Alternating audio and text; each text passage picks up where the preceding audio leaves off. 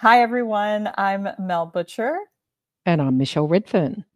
And we're behind the Lead to Soar podcast. We've got a couple really fun things to share with you. And the first thing we want to share is our colleague, Susan Colantuono. She started a podcast called Be Business Savvy. Be Business Savvy. We highly recommend it. And it's a short form podcast where you hear directly from Susan. It's like having a friendly mentor in your ear. So check her out at bebusinesssavvy.com. Over to you, Michelle. Thanks, Mel. Well, two exciting things from me, along with Be Business Savvy. Number one, The Leadership Compass. My very first book is due for release on March 26, 2024. You can find out more about The Leadership Compass, what it's all about. Of course, it'll be your ultimate guide if you're an ambitious woman leader. You can find more about that at michelleredfern.com. And hand in hand with the Leadership Compass book is the Leadership Compass boot camps. I'm going to do one boot camp a quarter for 2024 for just six women at a time. And you'll be working through in three weeks. So, yes, it's short, sharp, and high impact all of the elements from the leadership compass and my 40 years of executive experience. So you will cover BQ, EQ, and SQ, and you will be positioned to have a career that soars. Again, you can find out about the boot camps at michelleredfern.com, leadtosoar.com, or if you can't find any of that, just drop us a line and we'll point you in the right direction.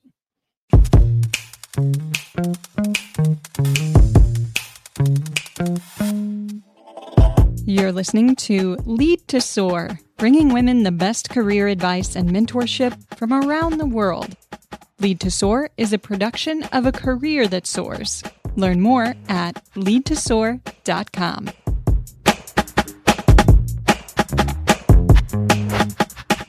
Hello, dear listener. Thank you so much for downloading and joining us today on the Lead to Soar podcast.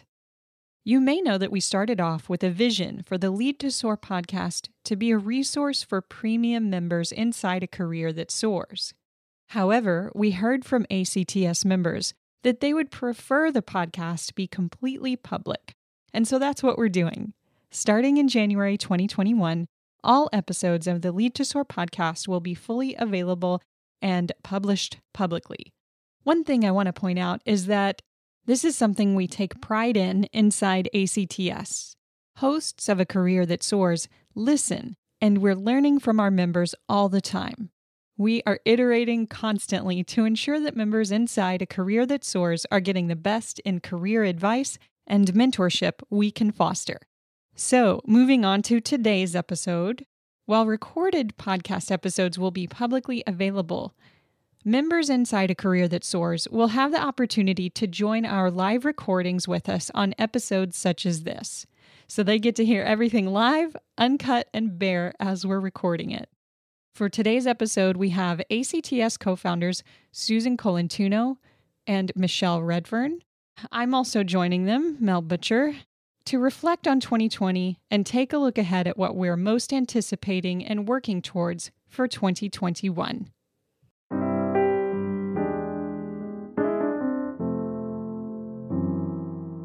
Well, let's get going then. Let's start with just a quick hello and introduction. Susan, why don't we start with you? Awesome. Thanks, Mel. Uh, hello, everybody. Susan Colantuono here. Realizing that this end of year podcast is not only the end of 2020, but also the end of the first full year for career that soars. So I'm delighted to be doing this. I feel blessed and honored to have shared the year with all of you. And I certainly look forward to 2021 being a much better year overall. So, welcome from me, broadcasting from the land of the Narragansetts. Lovely. Thank you. And Michelle? All right. So, hi, everyone. Michelle Redfern here, co host of A Career That Soars. I come to you today from the country, uh, Boon Wurrung people's country of the Kulin Nation. And I pay my respects to their elders, past and present. Boon Wurrung people and Aboriginal and Torres Strait Islander people have been looking after our country for over 65,000 years. As far as we know, it could be longer. And uh, I'm really proud that I'm on country and those people share their country with me, the oldest living culture in the world. And what I've really reflected on about 2020 in amongst all of the other stuff that has happened, and I think there's a few buzzwords that we don't want to use unprecedented, pivot, uh, global, blah, blah, blah. Anyway, but one of the things that I've had the opportunity to do is learn a lot more about Aboriginal women's culture this year, which has been delightful and much to learn. So I'm, I'm really, there's my first reflection about what, what 2020 has meant for me. And it's really cool to be here today to, well, reflect with our community, which I absolutely adore. I'm so grateful and happy to be here with both of you as well and our studio audience listeners. In this episode of Lead to Soar, we're going to talk about some reflections on 2020 and looking ahead at 2021. My name is Mel, Mel Butcher. I am also a co host inside A Career That Soars, and I act as your producer for the Lead to Soar podcast.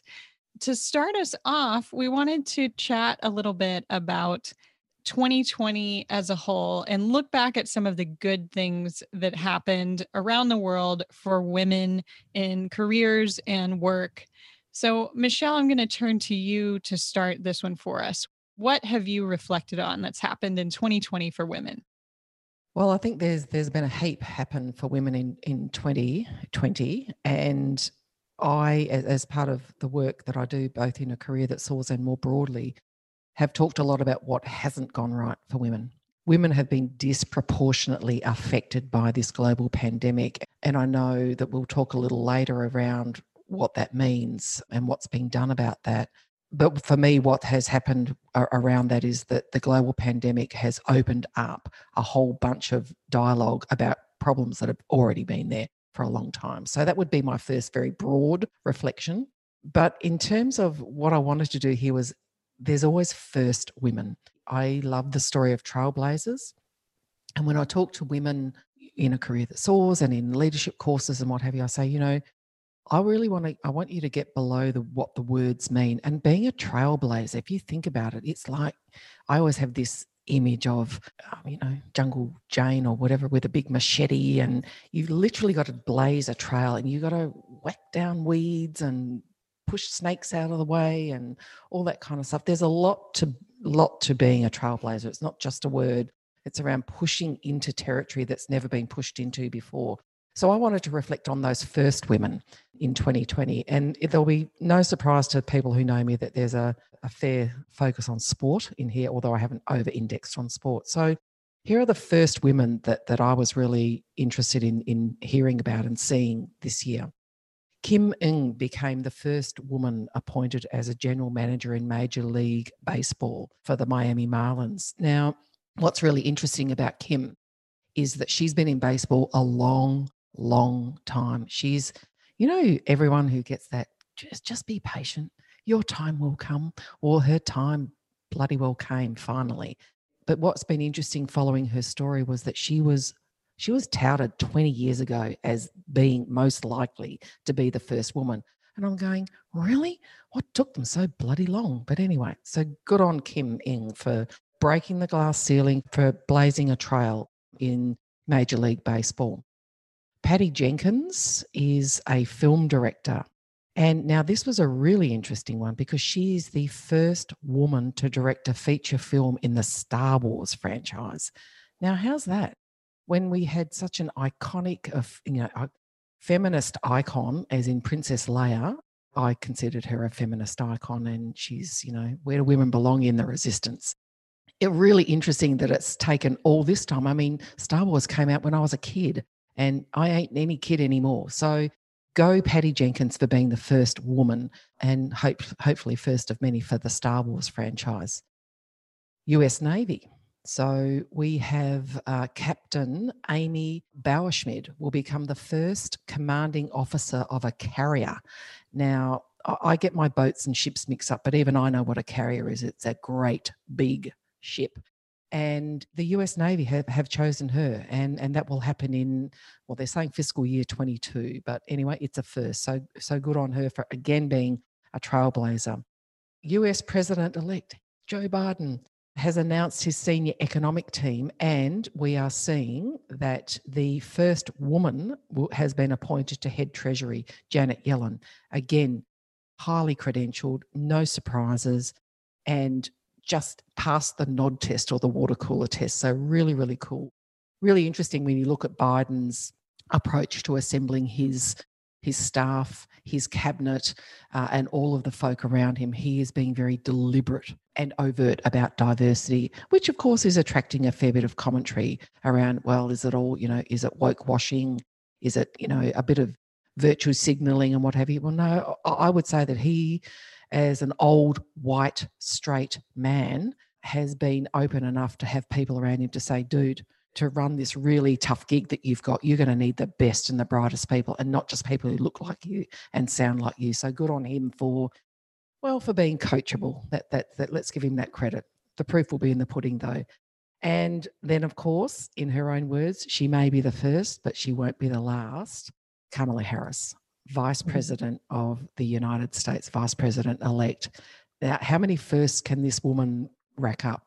First woman, first woman of color, first woman of migrant parents, first Asian woman of an Asian background because she's of mixed race. She is, she just has so many firsts next to her. But what I really, really appreciate about her being that first is little girls and young women and women, even women my age, can go, that's something that I can aspire to whether it's local politics, whether it's, you know, state, federal, whatever jurisdiction you're in.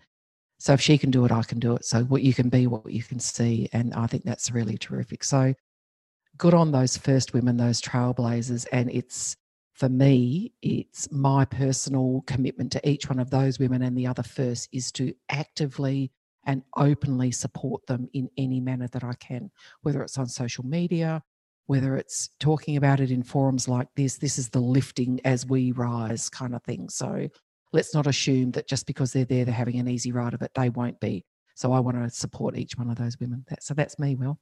I love that so much. Thank you. And that's a great reflection on this has been a really challenging year, but there's definitely some things that have happened that we can celebrate and women leaders that we can celebrate.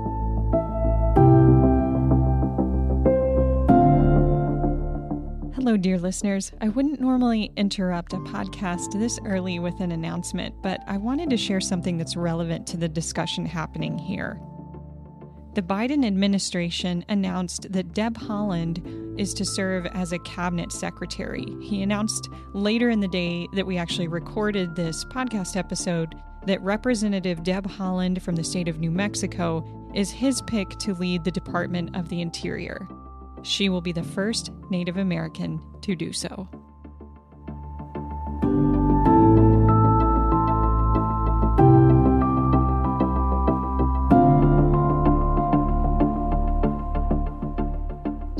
What about you? Something that you said, Michelle, reminded me of on the point of trailblazers, which I often call pioneers. There were two women recently. One, I believe, was a Nordic senior politician, and one an Australian, who both suffered slings and arrows for their attire. The woman in Australia for spiky heels and pants that show her ankles, and the woman in the Nordic country for a little decolletage that showed off an absolutely stunning necklace.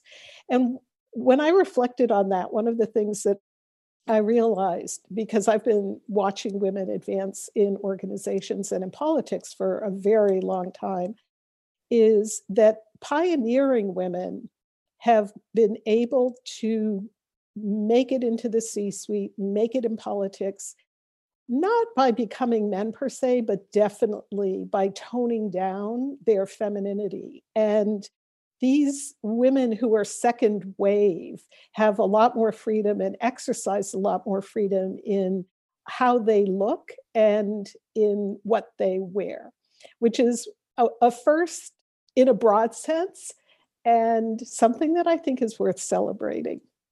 So, Mel, you had an awesome list of firsts. Do you want to dive in on that?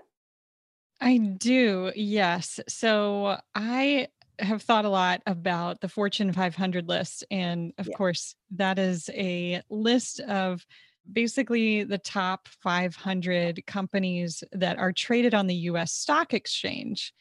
And, you know, there's historically been some pretty abysmal numbers there in terms of more men named John appointed a CEO of a Fortune 500 company than there are women.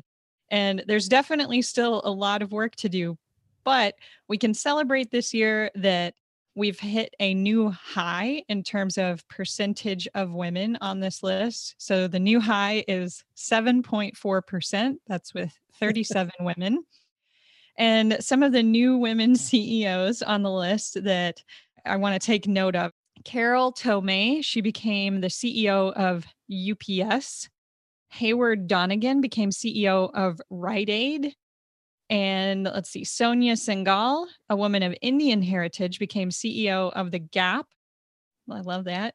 Kristin C. Peck became CEO of Zoetis, which I'm not very familiar with, I have to be honest. And then Jennifer Johnson took over Franklin Resources, which is a financial institution. So still a lot of work to do to get, you know, from 7.4 percent to 50%, but our numbers are increasing, so that's great. I have to reflect the, the, the Australian performance, which is going backwards. So we only have 10 CEOs on our top in our top 200 listed 10 women CEOs in our top 200 listed. So we we are actually we're seeing a, a backward movement down here. Mm. So which is really interesting. But what I also want to say is really interesting when you look at the composition of the companies there's some you know there's resources there's finance there's you know ups supply chain logistics um, postal so because because i'm always wary of what i call pink palaces pink palaces within organizations i.e you know i'm a woman executive on the you know the top team but i'm in communications i'm in hr you know i'm not running p&l and things like that so that's one thing and then the second part is i head up a mining company, I head up a resources company, I head up a finance company, you know, those those male dominated. So I just wanted to reflect on that as well. Very unscripted. What I didn't realize, Mel, and I'm glad you brought up those women, is the woman CEO for Rite Aid is, I think, the third time that a Fortune 500 company has named a second woman CEO. There might be others, but the ones that come to mind, uh, Carly Fiorina was CEO of HP, followed not immediately by Meg Whitman. And of course, there was Anne Mulcahy, who directly turned over the CEO role at Xerox to, oh my God, her name is Ursula Burns. Thank you, Ursula yeah. Burns. And then Rite Aid, when I wrote No Ceiling, No Walls, Rite Aid had a woman CEO. So that's that's pretty darn cool. And then I wanted to, what you were talking about, Mel, made me think of something else. And also it ties in to what you were saying, Michelle. Apparently in Paris, they have a law that says that public governmental entities have to have at least 40% of each gender. And in Paris, there are so many women that they had to pay a fine this year because they over indexed women. So I, I said in one of my tweets that that was a price they should be willing and happy to pay. Yeah, yeah. For my reflections on this year, I did something slightly different. I was thinking about the dramatic impact of COVID over the course of the year, not only from the perspective that Michelle talked about, but the dramatic impact of women in dealing with it from Jacinda, who has pretty much crushed COVID in New Zealand, uh, to some of the lesser known women who are playing a role. Dr. Katalin Karikó, in 2005, she discovered a way to prevent the body from creating an inflammatory response to mRNA. And with that discovery, she made possible the both the Moderna and the Pfizer vaccines that are being rolled out.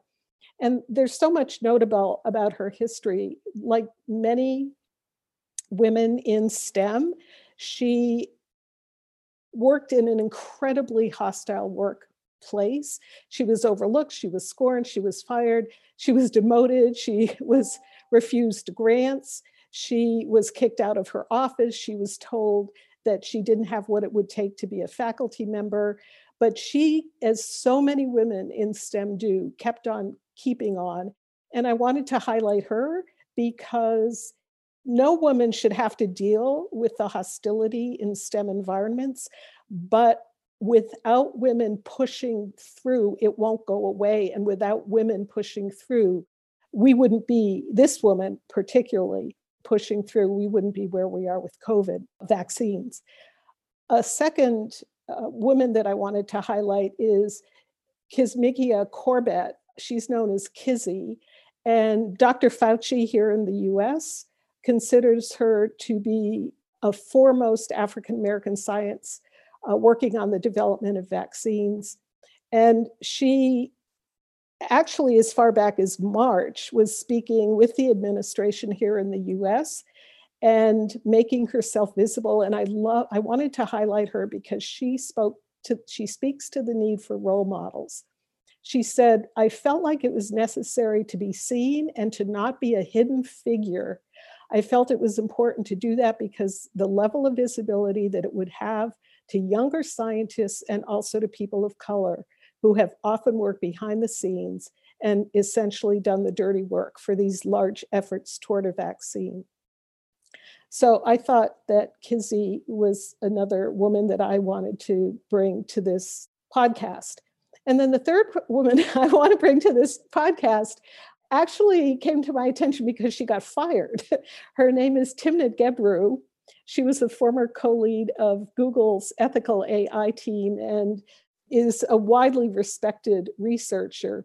She and her co authors wrote a groundbreaking paper that showed facial recognition to be less accurate at identify women and people of color, uh, which means it can end up discriminating so that rolls me into talking about looking ahead to 2021 so i'll go there and mel and I, am Michelle. gonna i'm yep. gonna jump in uh, around um, timnit because i have just well in the last fortnight read and listened to a lot about her experience. Mm-hmm. Uh, so there's a couple of things I want to pick up on in in your you, the women you're highlighting. The hostile workplace. I think it's mm-hmm. just such an important part of what we do as well at a career that soars is to give women that support when you are in a hostile workplace. Now, hostility is going to be different for every person. So I just want to call that out, Susan.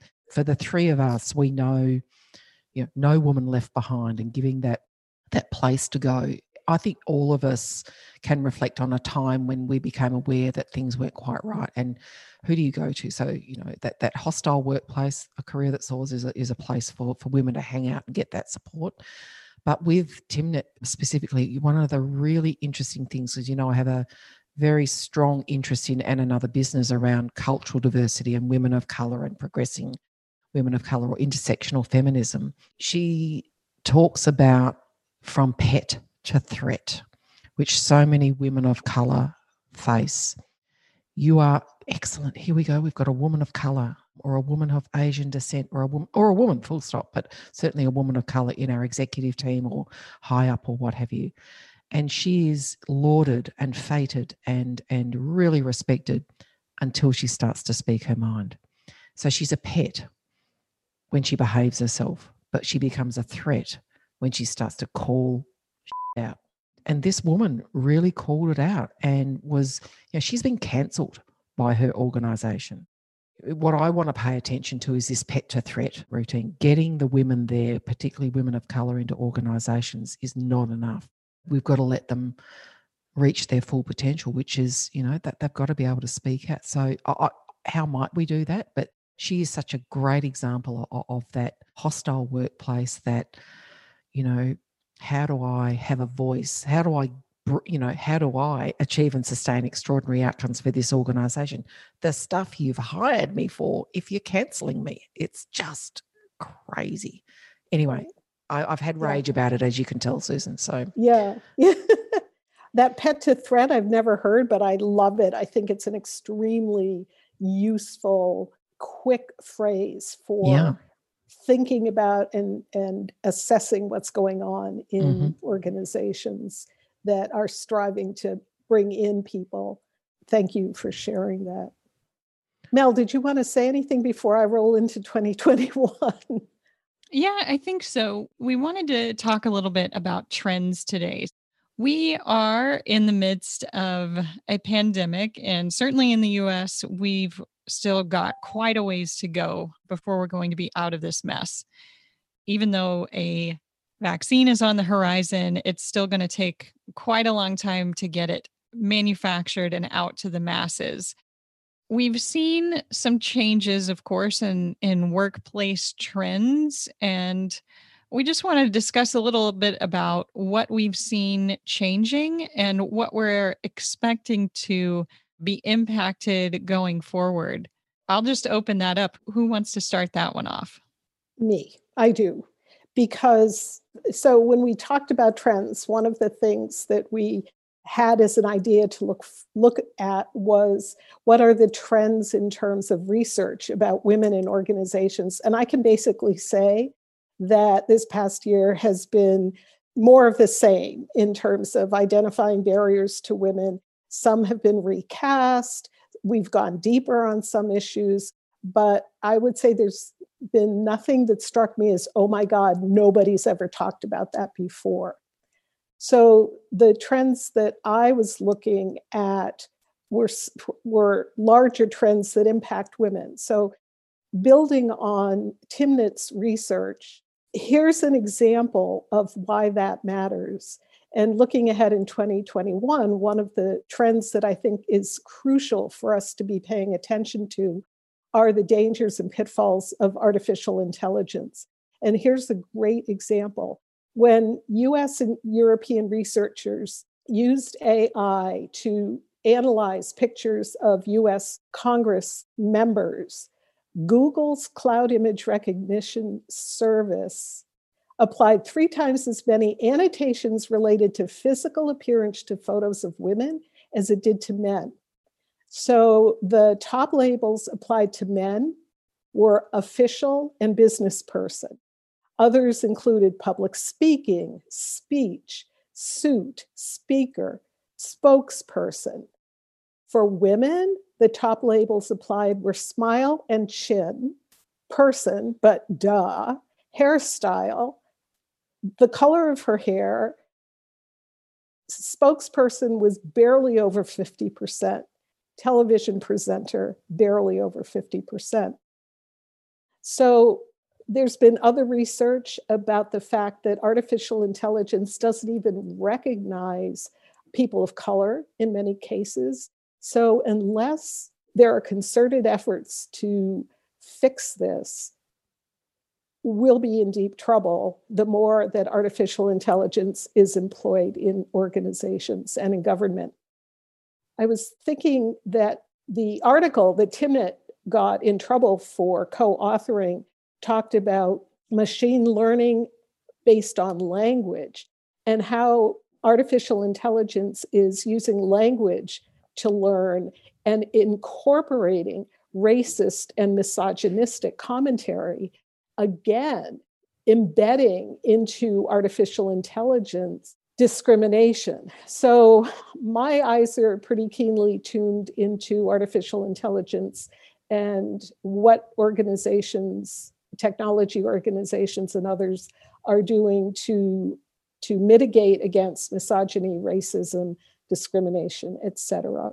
Hey Susan, on the, on mm-hmm. that, um, there's a woman that you should, if you're not already following, Dr. Catriona. It's uh, CAT, one of the most influential women in Australia, probably in the region um, around AI.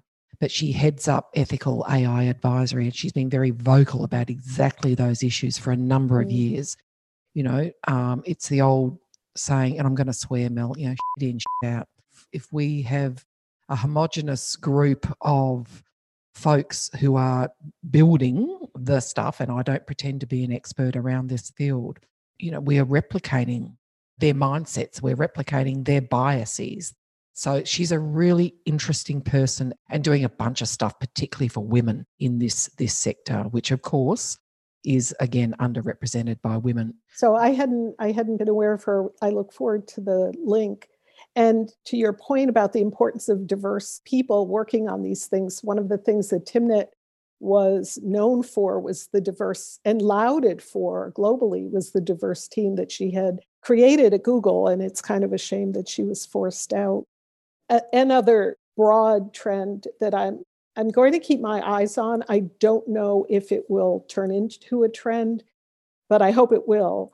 Uh, Mackenzie Scott, you might know her as the ex wife of Amazon's Bezos, distributed four more than $4 billion in four months and 6 billion over the year to philanthropic organizations, nonprofits that are alleviating the negative impact of the pandemic and also addressing structural racism.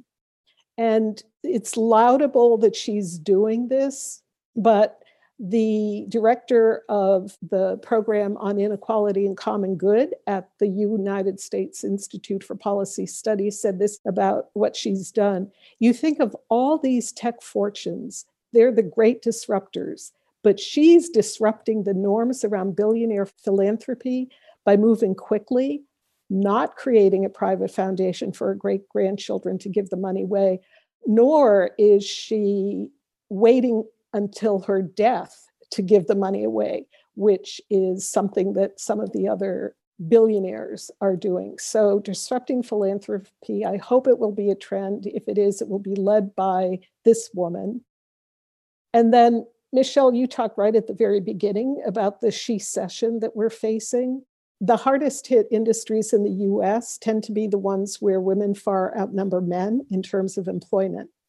And then women of color are way disproportionately impacted compared to white women, even at that. So, Betsy Stevenson, a professor of economics and former member of President Obama's Council of Economic Advisors, gave this warning we are creating inequality 20 years down the line that is even greater than we have today. And this is how inequality begets inequality. So, this is a huge concern of mine for 2021 and going forward. What are organizations and the governments going to do to help us recover from the shecession, as it's been called? So, those are my three forward looking global issues.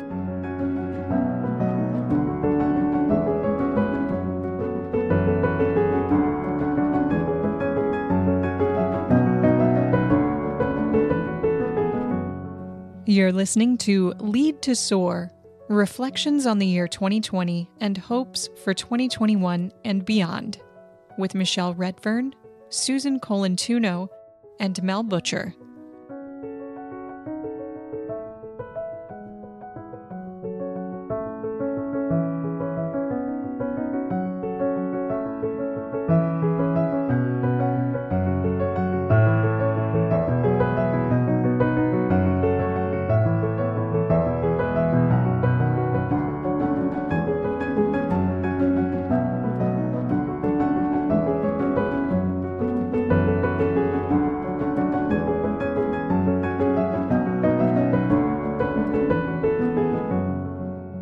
Certainly seen similar trends here around the shecession and Australia has a really gendered workforce. So, a, a gendered as in we have mining, manufacturing, and construction, which are dominated by men. 80% or more of roles in those industries are um, male. And then we have the nursing or you know the caring nursing teaching caregiving professions which similarly are dominated by women interestingly though not at the top and where the inequality so you know i'd be kind of okay for jobs for boys and jobs for girls i'm not actually but um, if there wasn't pay inequality so we see unskilled folks in construction, for example, something very near and dear to my heart. My wife's in construction. We see unskilled labour earning Australian uh, over $100,000 a year base income. We see women in nursing and teaching who are eminently qualified, university qualified, technically qualified work, you know, and they are earning less than that and they are not considered and valued as much. Now, what has happened over the course of this year with this with the pandemic is that this has been highlighted because guess what? We've really relied on women as the first responders to really sick people. And, and suddenly we've seen this inequality yawning in front of us. Michelle talking about the caretaking professions reminds me that here in the United States, one of the great tools that we've used to recover from economic downturns is what we call infrastructure. And basically, those are big construction projects, roads and bridges, uh, et cetera. And those jobs, those infrastructure jobs that are created to recover from economic downturns, generally are jobs held by men in industries dominated by men, like construction, as Michelle was just talking about. Not long ago, Elizabeth Warren gave a, an excellent speech talking about caretaking positions as part of infrastructure. And if this incoming administration continues to push infrastructure without considering caretaking as core, we're going to end up having an extremely difficult time getting out of the she-cession, the woman dominated recession. And I suspect that that'll be true in other countries around the world. So, yeah, and uh, thanks um, for picking up there, Susan. The one of the, the things the, these blokey budgets, the blokey, budget. blokey budgets, you know, it's it's just kind of done my head in a, a little bit because we've got an over reliance on the traditional way of recovering, which is let's build more roads and tunnels and bridges and things like that, which is great. You know, infrastructure projects that government government investment stimulates GDP. However, it then exacerbates a problem of underrepresented know, women are underrepresented in those sectors. Yes. Therefore, the money, government money, government investment is going to folks and a sector of the community which has, broadly speaking, not been impacted as much. So we're not seeing commensurate investment in those very roles that were deemed as, you know, you know, let's all stand out the front of our house and clap for all the nurses at eight o'clock every night. That's great. You know, that is super, but pay me, um, pay me what I'm worth. Invest in getting more. You know, if we're going to continue to invest in infrastructure, let's really look at, you know, 20 years down the track, we know that we need to get women into those sectors now. And the example I would give, there's two examples I'd give of how that works, how long term thinking rather than short termism, which listed companies and politicians, we you know this short termism, this the 24 hour news cycle. Let's give a soundbite. Let's give this, this quarter's results rather than saying we're digging in for a 10 to 20 year strategy here in 19 in the early 1970s, Australia had a prime minister called Gough Whitlam, and he was integral in me being here today doing what I'm doing. He did a range of things. He made university education free. Now that's since been wound back, but which oh. meant that women for the very first time first of all, first of all, didn't need permission from their husband or their father to go to university. And secondly, it was the financial barrier for attending university or college for our American friends was removed. And therefore, we were able to open up a whole bunch of, of different opportunities for women. Equal employment opportunity legislation um, was, was passed, and it, it became illegal to not pay women what they were worth. Now, at the time, you can imagine in 1973 or 74, when it was around, that was groundbreaking. Here we are in 2020, almost 2021, and my daughter, myself, have been the beneficiaries of that thinking way back then. So, for me, this is around to, to your earlier point, Susan. The decisions that are being made now are going to they're going to affect my grandchildren, which who do not exist yet. And this is why it's so important to have broader, better representation around those decision making tables. Because if I go back to Joe Biden, an old, rich, white guy is recognizing, hey, I've had the lived experience of an old, rich white guy who's been mm. in politics my whole life. I need to surround myself with some other people, some other folks who've got different lived experience, different ideas, and can help me innovate when it comes to policy and legislation.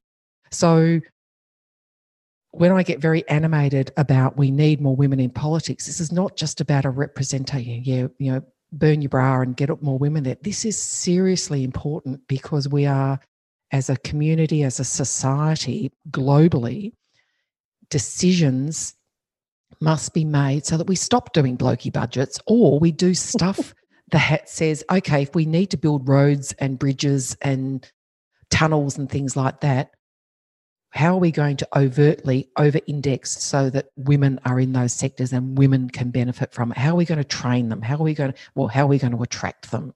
So, you know, this is just so important and why it's so important for our members when we say to you, step forward, step up, be counted, hear, you know, we want to hear your voice we're there to back you to do that. We, we want you to do that because it's so important that your all of our voices are heard, particularly those women who are not like me. Let's face it, I'm middle aged, I'm educated, I'm affluent. So, you know, I don't feel a lot of discomfort in my life. I am not representative of the women who are hit by this shecession. So we need those women's right. voices to be elevated.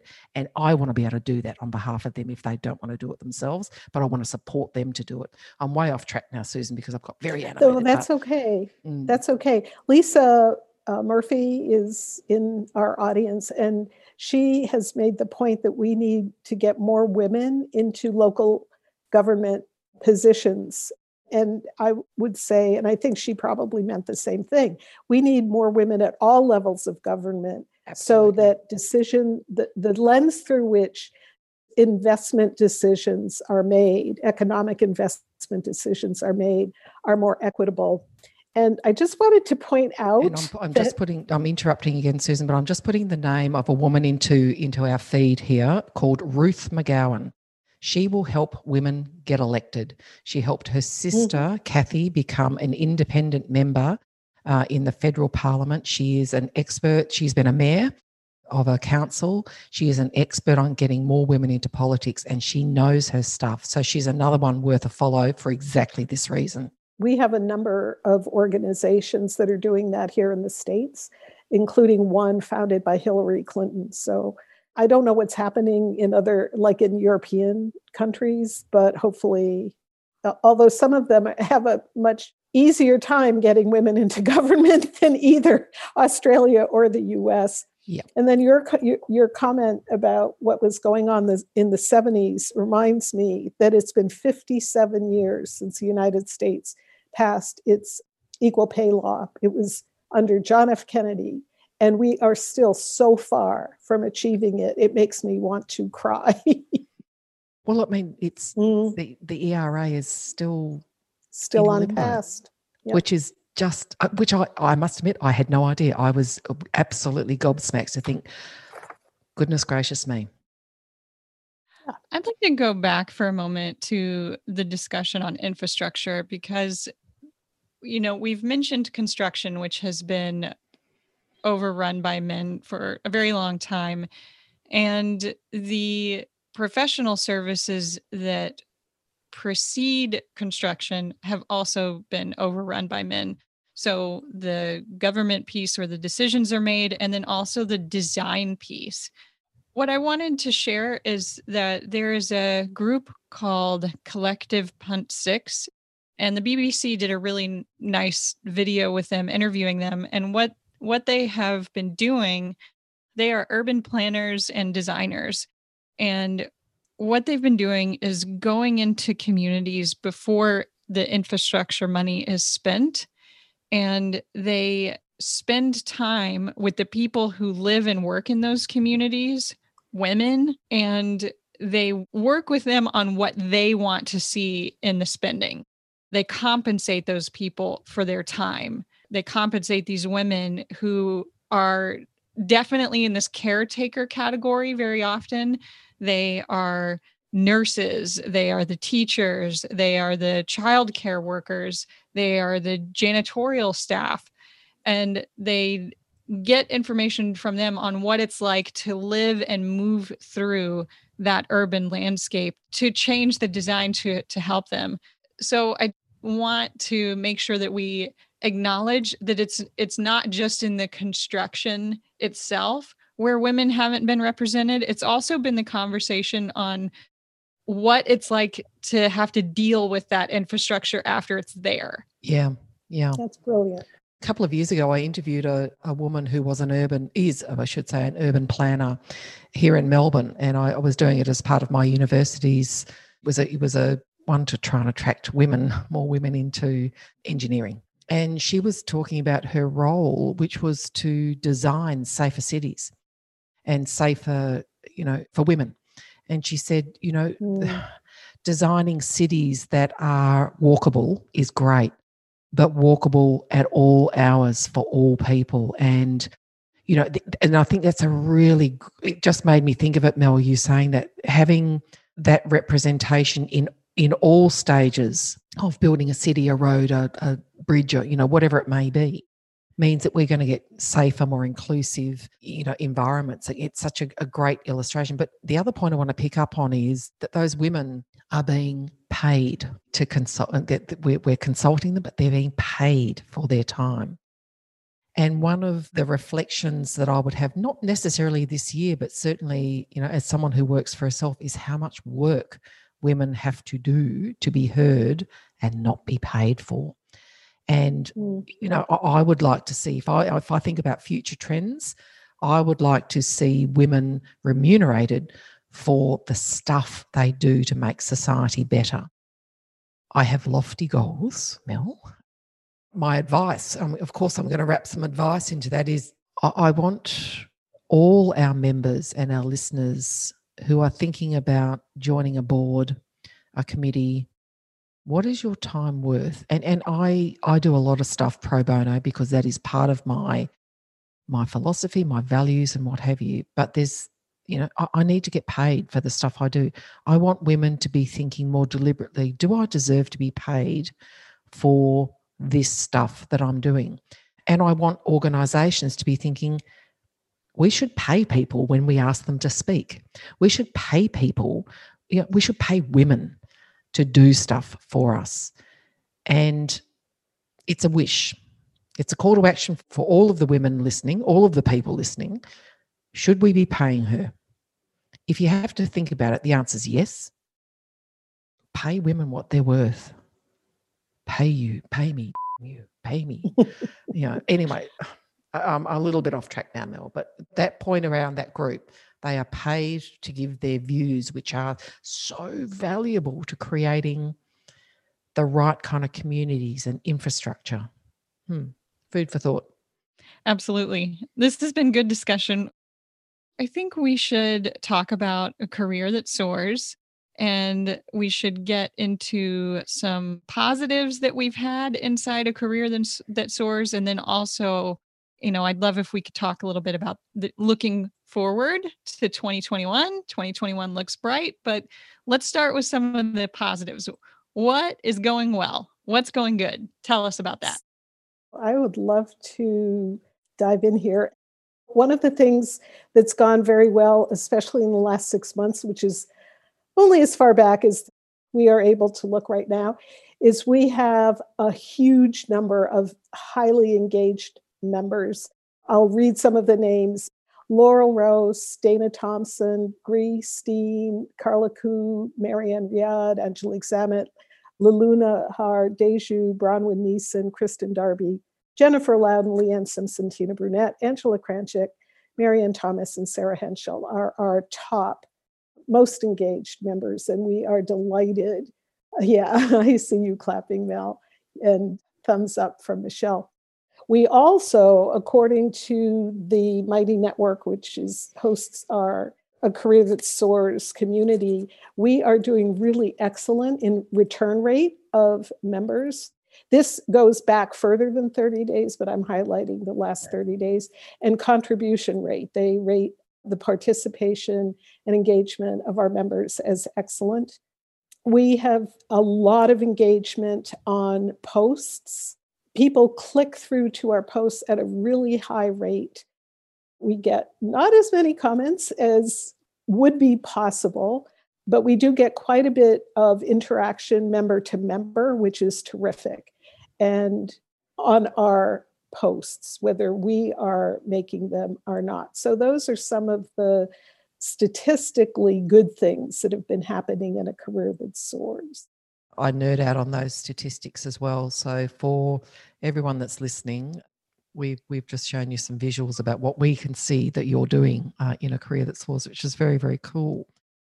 I, I want to pull pull out some of the posts that have mm-hmm. been put into into the group, and I I really really appreciate those of you who post looking for advice because it really does engage the greatness in others. It engages the greatness in our community.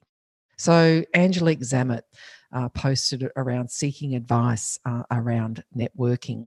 And that is our highest, our most engaged, or clicked on, or liked, or commented on post uh, in, as Susan said, in the last six months.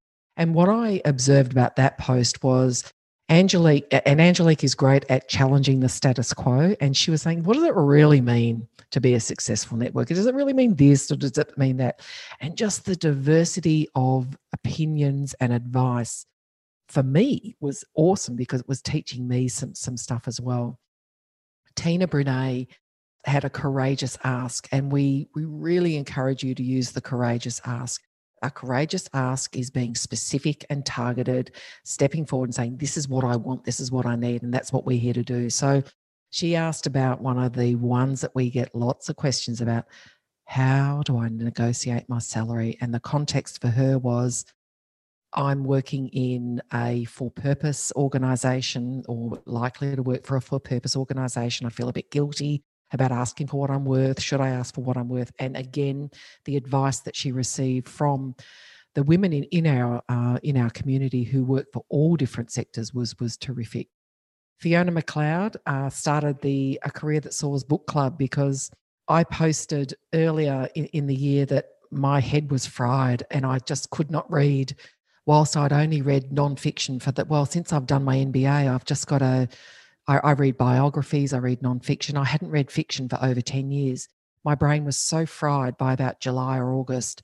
I picked up a fiction book for the first time, and, and whilst it was was a bit rubbish as it turned out, but it was really good to lose myself in it.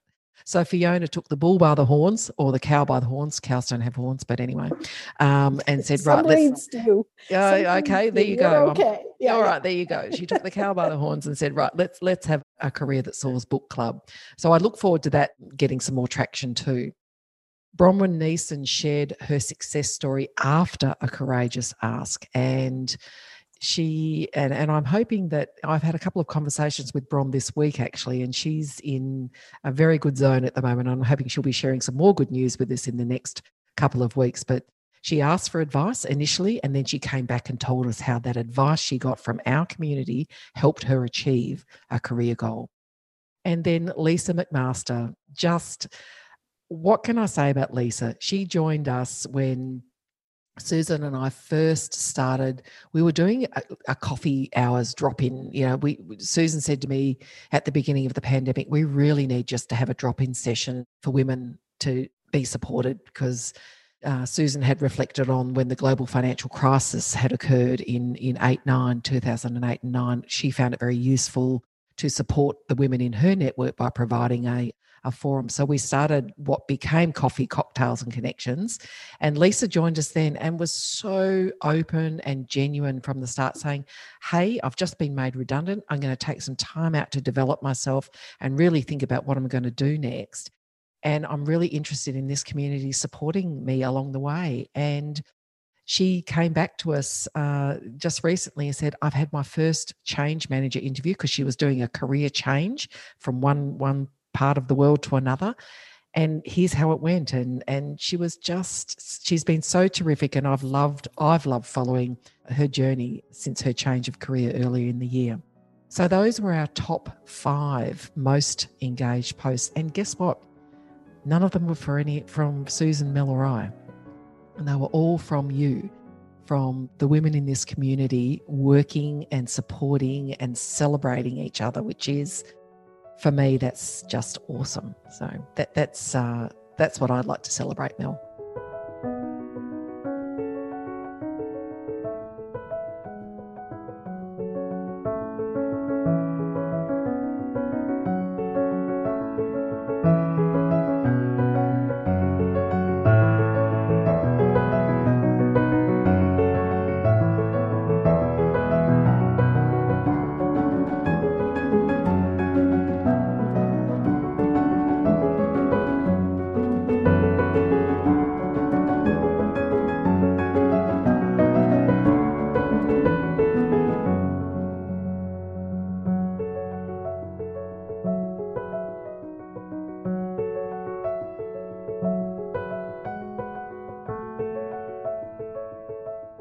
Reminds me of something I wrote to one of our members today, something like engagement in, enrichment out.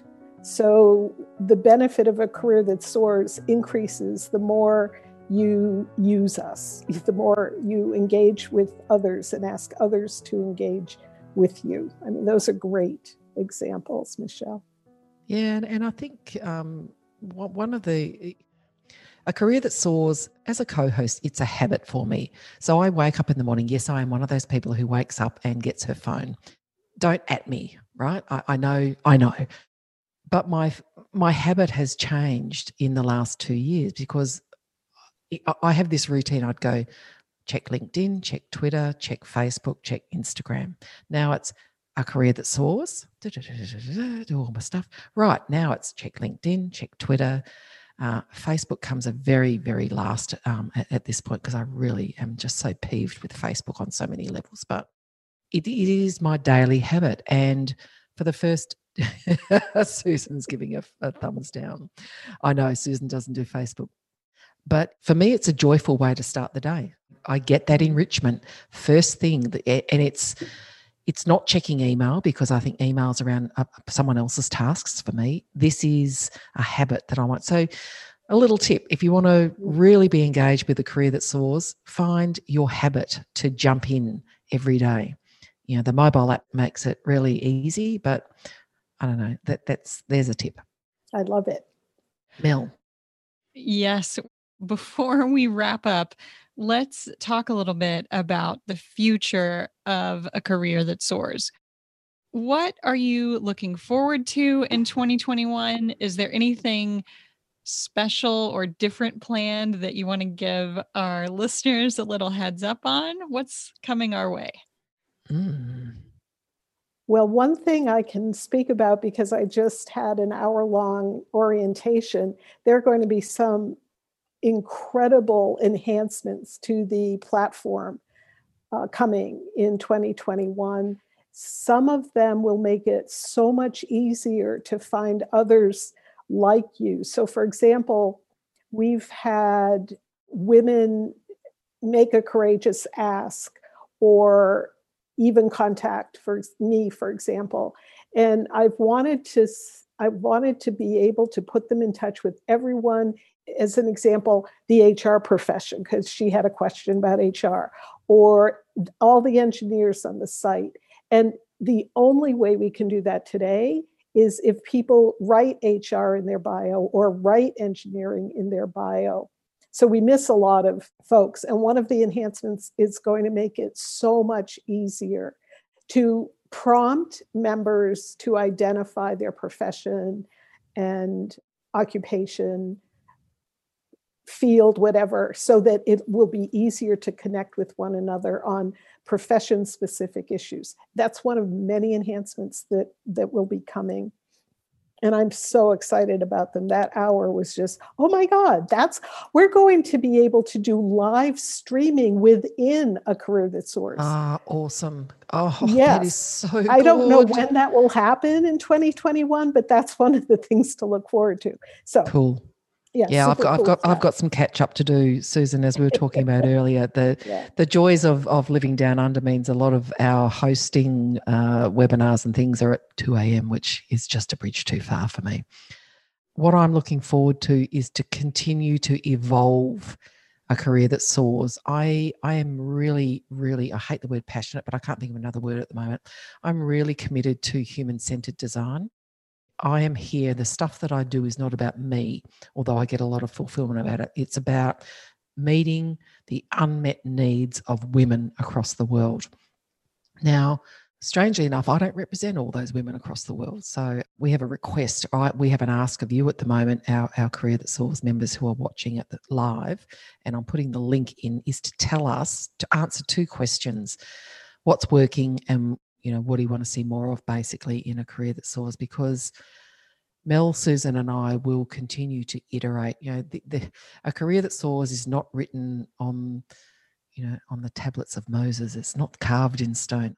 it, it is not set. It is an iterative process. It is ever evolving and will never ever stay the same because your needs won't stay the same. So please, I've put the link into the uh, into the the chat chat window. So I'd love all of you to, to answer that. So, what I'm looking forward to is doing more of, of what we do really well, which is what we've talked about the, those success stories and being able to really help women connect with each other, get advice, and reach their full potential.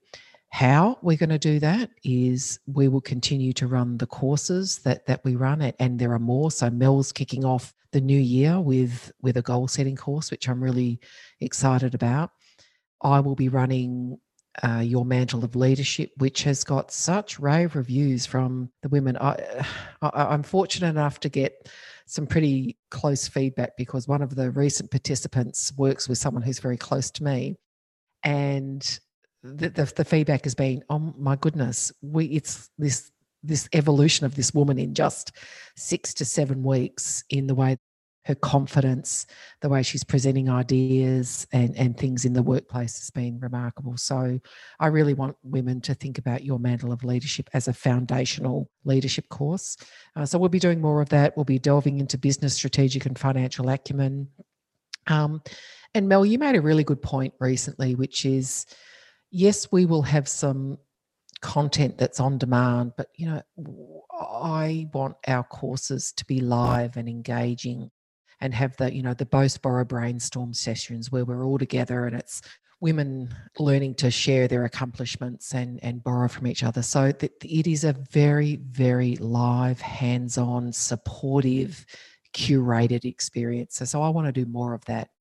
I'm so glad that you mentioned that and described that. That's that's more than just, you know, doing something in a way we enjoy. The research on learning has shown very clearly that people they don't often finish the like pre-recorded courses. They the pre-recorded courses have a pretty abysmal completion rate. It's not as engaging, you don't learn as much doing it live is the way to go in terms of really learning and engaging. And I completely agree that the peer mentoring aspect of courses and being inside a career that soars is really, really one of the pillars of what helps us grow and learn so much. Hmm. So I, I mean, I, I, am pretty optimistic. Uh, I'm a pretty optimistic person, so I'm looking forward to lots and lots of stuff. But at the end of the day, I, I would be very overt. I want this to be a really, really big community because when you've got a very large community, and I've seen it with my Facebook group, Women Who Get It, people pay attention when you say, I've got 2,000, 3,000, 4,000, 5,000 members because suddenly you are consulted about stuff. And I know that it's, it's the same as your social media numbers. And, and Susan and Mel, you will know this people want your opinion when you have a following or a group or you have volume. I always say with volume comes voice, with voice comes change. So I know that at a primary level, a career that soars is around supporting women around the globe to have a career that soars, to reach their full potential. But goodness me, people who make decisions about women pay attention to people like us who have a community like this. So, growth is important for impact in a number of different ways. So, I'll tack on to that that for everyone listening, we recently announced that we're going to take the podcast fully public. So that means all of the full episodes beginning in January are going to be public and available on your podcast platform of choice. And so, certainly for a career that soars members, we are so grateful when you take a moment to share the podcast and to share ACTS with friends and colleagues whom you think can benefit. And I also want to just do a plug, a little reminder that if you have a question that is maybe a little sensitive or difficult to ask, sort of blatantly inside a career that soars, you can always send that to myself or Michelle or Susan to post as an anonymous ask. That way you can still get candid feedback from people on something you might be struggling with, but it can be anonymous. All right. So, like Michelle mentioned, I am going to host a goal setting workshop that is live in the courses now. So, when you're inside a career that soars, just go to the left menu bar and click courses. And that course is really just a one day workshop. So, that's going to be the evening of January 8th for US time zones, which is the afternoon of Saturday, January 9th for Australia time zones. So I'd love to see you there. I'd love for you to join us for that. And a very good way to kick off 2021. Mm. Yeah, I'm looking forward to it. I'll take this moment to, to put another plug out there for if you go to the Lead to Soar website, which is just www.leadtosoar.com, scroll down a little bit on that homepage and you'll see a place to ask a question. So it's really it's really easy. You can do it on a desktop computer or on your mobile device. Click on that and it will record a voicemail. It'll send it to us and we're going to answer those questions on future episodes. So just leave your name and ask us your question, and we'll use that uh, on a future podcast episode. Give some parameters. What have been some of the questions we've had already? So that we've, uh, for example, so I know I remember Victoria's quite well. Yeah, it's been uh, a wide variety. So uh, we had one person asking about how to approach asking for a raise and a promotion. So a pretty broad one. And then what was Victoria's? Um, so hers was basically how do you, I'm paraphrasing. How do I identify whether he's it's going to be a good boss or a bad boss? How do I kind of work out when I'm at interview stage? How do I interview the boss? That was which I think is a really good one. Yeah. So we'd love to have you know specific or broad anything related to uh, your career, leadership. We we want your questions. And it's um so one of the things that that I uh, get a, a, lot of, and Susan, I'm assuming you do too, is the can I pick your brains? Can I have a call to pick your brains, or can I ask a question? And for me, my capacity to to do that has become less and less over time. And a career that soars is and the voicemail for a lead to soar is a really great way for me to say to women i really want to help you and here's how we together can help others so this is you if you've got a question about a workplace your career a salary negotiation you know you won't be the only one and by you asking that question and us answering it in the podcast you are being in service of not only yourself, but of course, hundreds and hundreds, probably thousands of other women who go, Oh, gee, I'm glad someone asked that because I've been thinking about that too. And now I know what to do. So do it for you and do it for other women. I would like to wrap up by thanking all of our members for creating a very dynamic and rich experience at a career that soars. It has meant the world to me in general, and especially in this difficult and challenging year. Also, I want to be sure to thank all of you who have been spreading the word about a career that soars. Mel mentioned the importance of that briefly. We have a number of ambassadors who have just been marvelous in inviting others to join. So I hope everyone who listens to this podcast, if you've found value in a career that soars, will continue to invite other women to our community of diverse women from all around the world. Great segue, Susan. My thanks and gratitude goes to everyone in the career that soars because in a tough year it has also been a beacon for me.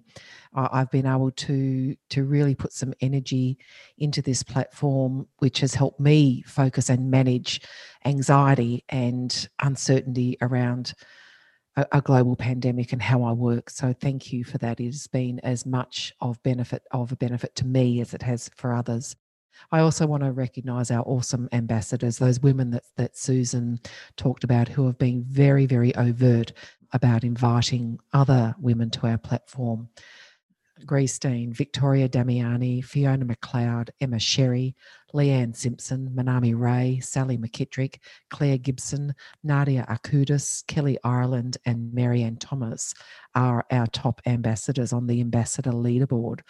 And there are a couple of posts about how to invite people and get your badges uh, as an ambassador, which you can have a look at separately. But we really want you to bring more women in here. And yes, we are looking at what does being an ambassador for a career that soars look like and feel like and yeah, beyond the badges, Mel, what does it look like? So Gree and I are doing some work together because she is a silver ambassador, and I'm going to give her and her community a couple of hours of my time to watch, uh, sorry, to run a workshop as my way of saying thank you for being an awesome ambassador. So right now, you know really think about who you can bring into this community and yes i know we do it for, for not for reward but we we are very very appreciative of of you all helping us grow happy holidays happy hanukkah merry christmas um, and whatever you celebrate or don't celebrate in this end of calendar year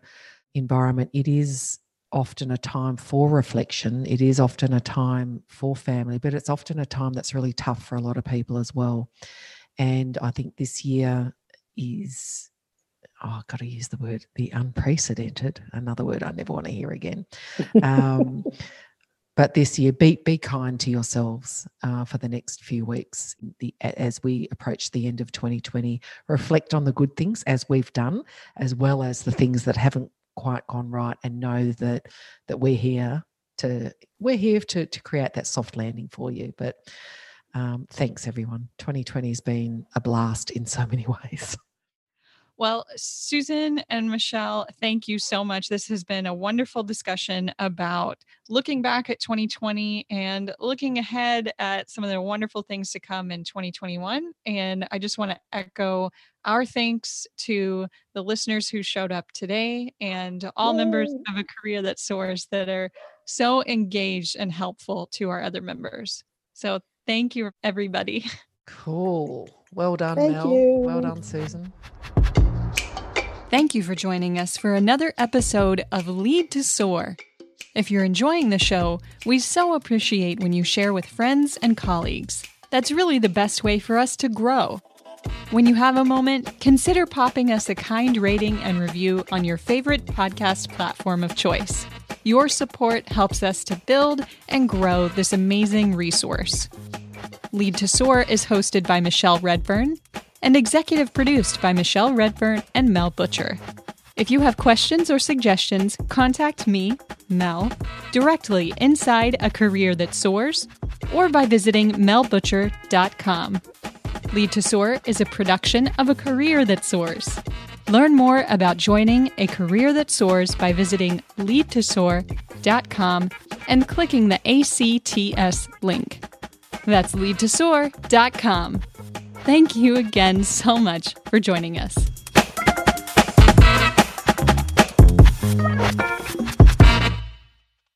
That was cool.